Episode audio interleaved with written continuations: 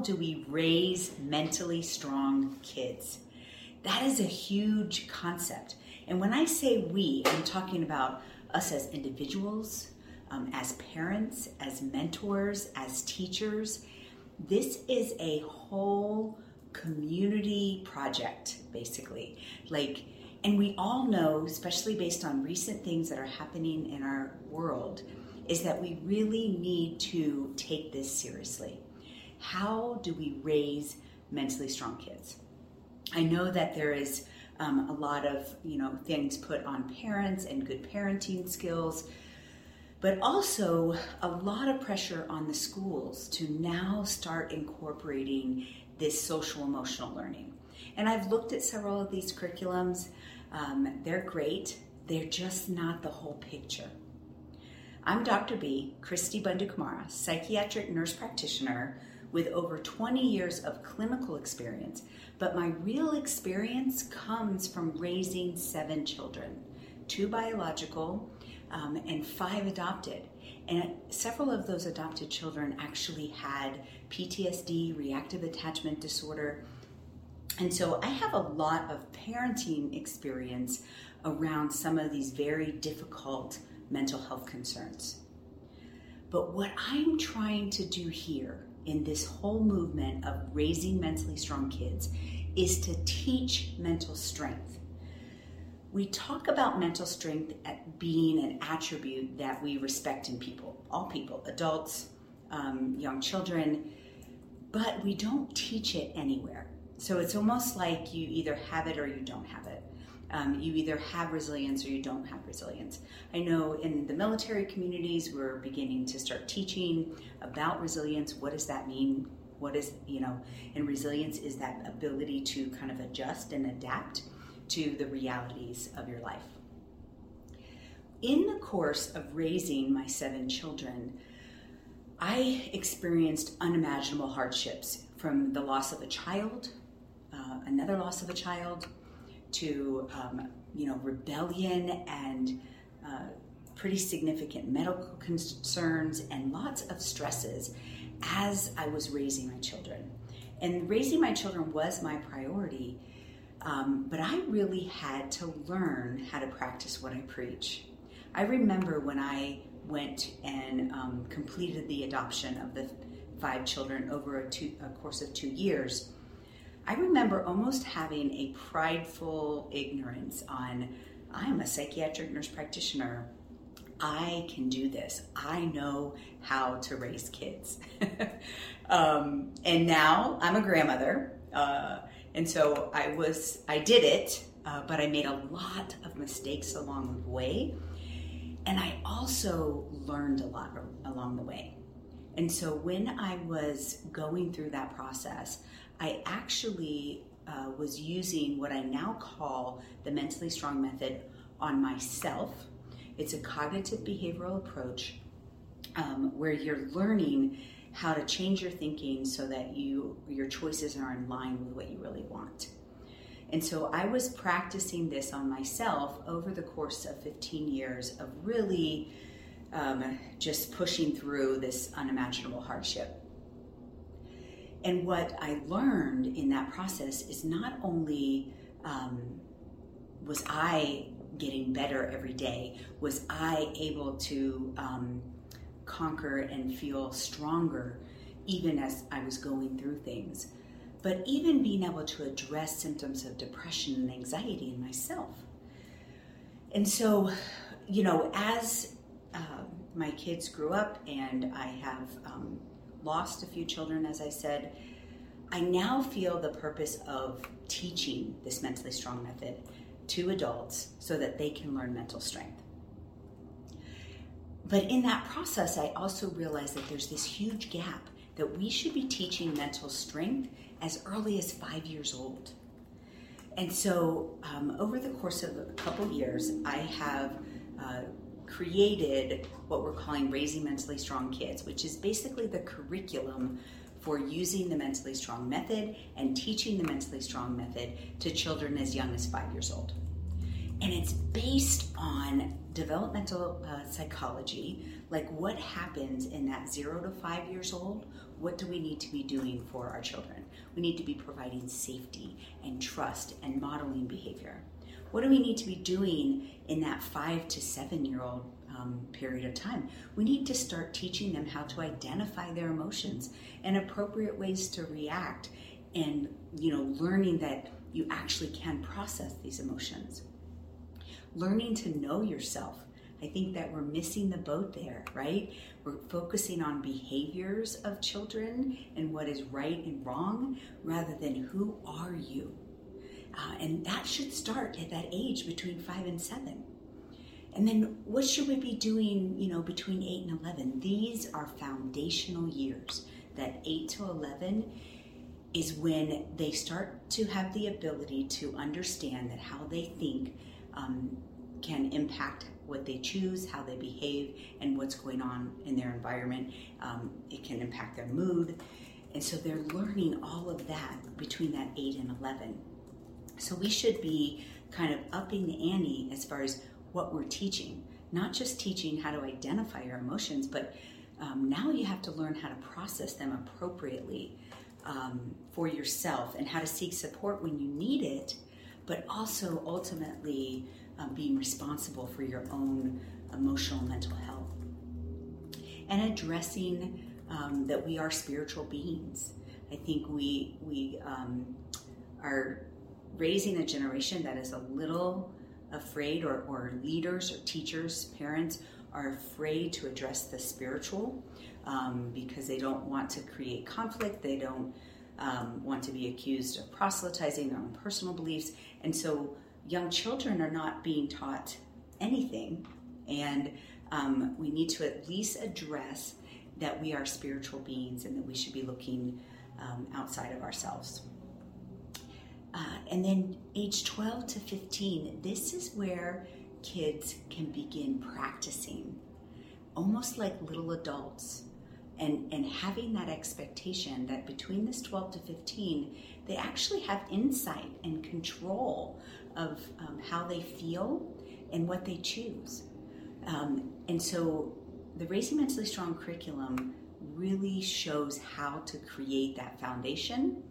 And then it also shows how to identify and address any holes in, in that, you know, developmental growth. And when I say holes in developmental growth, I'm talking about all of us. If you were to look at this growth wheel um, and I always like to go to the, you know, uh, do you know yourself? Do you like yourself? And do you love yourself? And most adults cannot, do not say all three, right?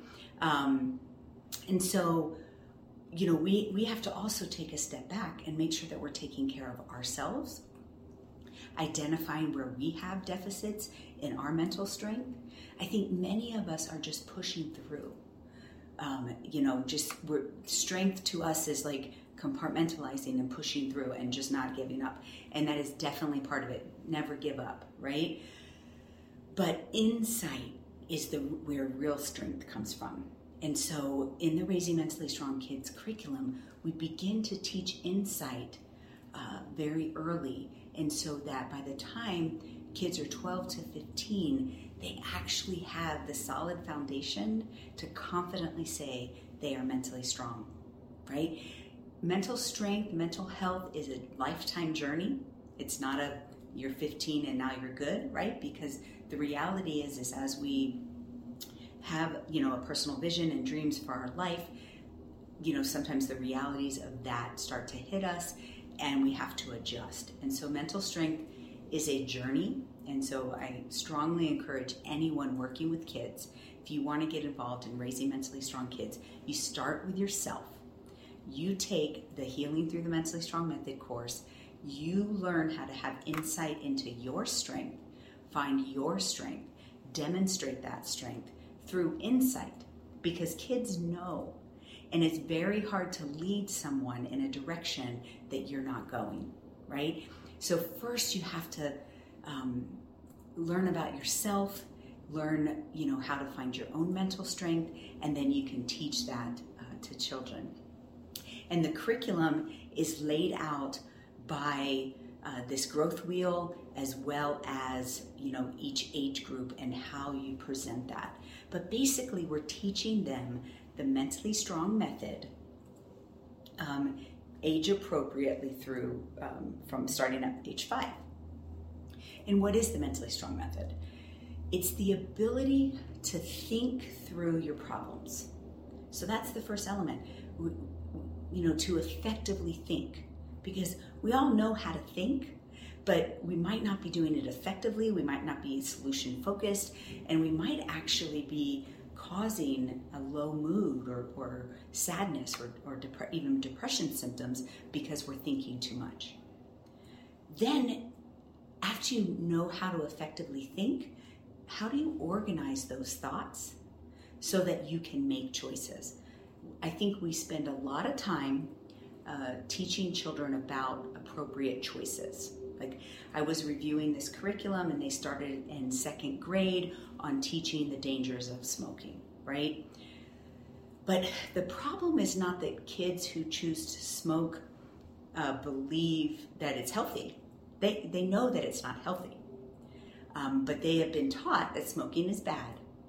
And maybe they think that they're a bad person. And so, therefore, they're making bad choices, right? So it could be way more complicated than just teaching what we think is the appropriate choice. It's having insight into what what we're thinking and how that's impacting the decisions that we make. So that's just one example of why we need to get in there and really teach mental strength through thinking, then organizing, and then making choices based on that insight and in those categories. Um, and then learning about values and who those children want to be. Okay, um, and that grows into as an adult. You know, what is our personal vision? What you know, where do we want to go? But as young children, we're looking at values, and instead of teaching values as black and white for children, we can begin to say, What kind of person do you want to be? And if they say they want to be a kind person, then we could say, Okay, is that behavior that, that you just did? Is that evidence of a kind person? Right? So it's it's again teaching the children how to make those choices, why they're making those choices, and whether it's them making the choice rather than just responding to their environment. So, raising mentally strong kids curriculum goes through all of that and how to do that in each age group. But I'll tell you, if you take the class, I'm going to challenge you as the adult working with kids. And that's anybody from a parent to a mentor to a teacher, that you're taking care of yourself first. Um, and then we can begin empowering the next generations to be mentally strong. And we do that, you know, I love to use like acronyms so that uh, I can remember things and um, because it, you know, this is a journey.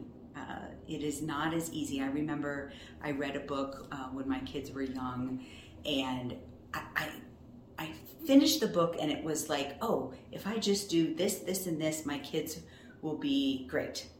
And then real life happens and that's not at all how it goes, right? Not all behavior modifications work for all children. Um, the, the motives and the intent of the child is different. Uh, so, not all behavior has the same motive or intent behind it. And so, it's way more complicated than that. So, I want you to look at this as a, a shift um, in ourselves in learning insight and mental strength. And we do that through the RESPECT acronym. Respect, uh, the R stands for relationships are a priority.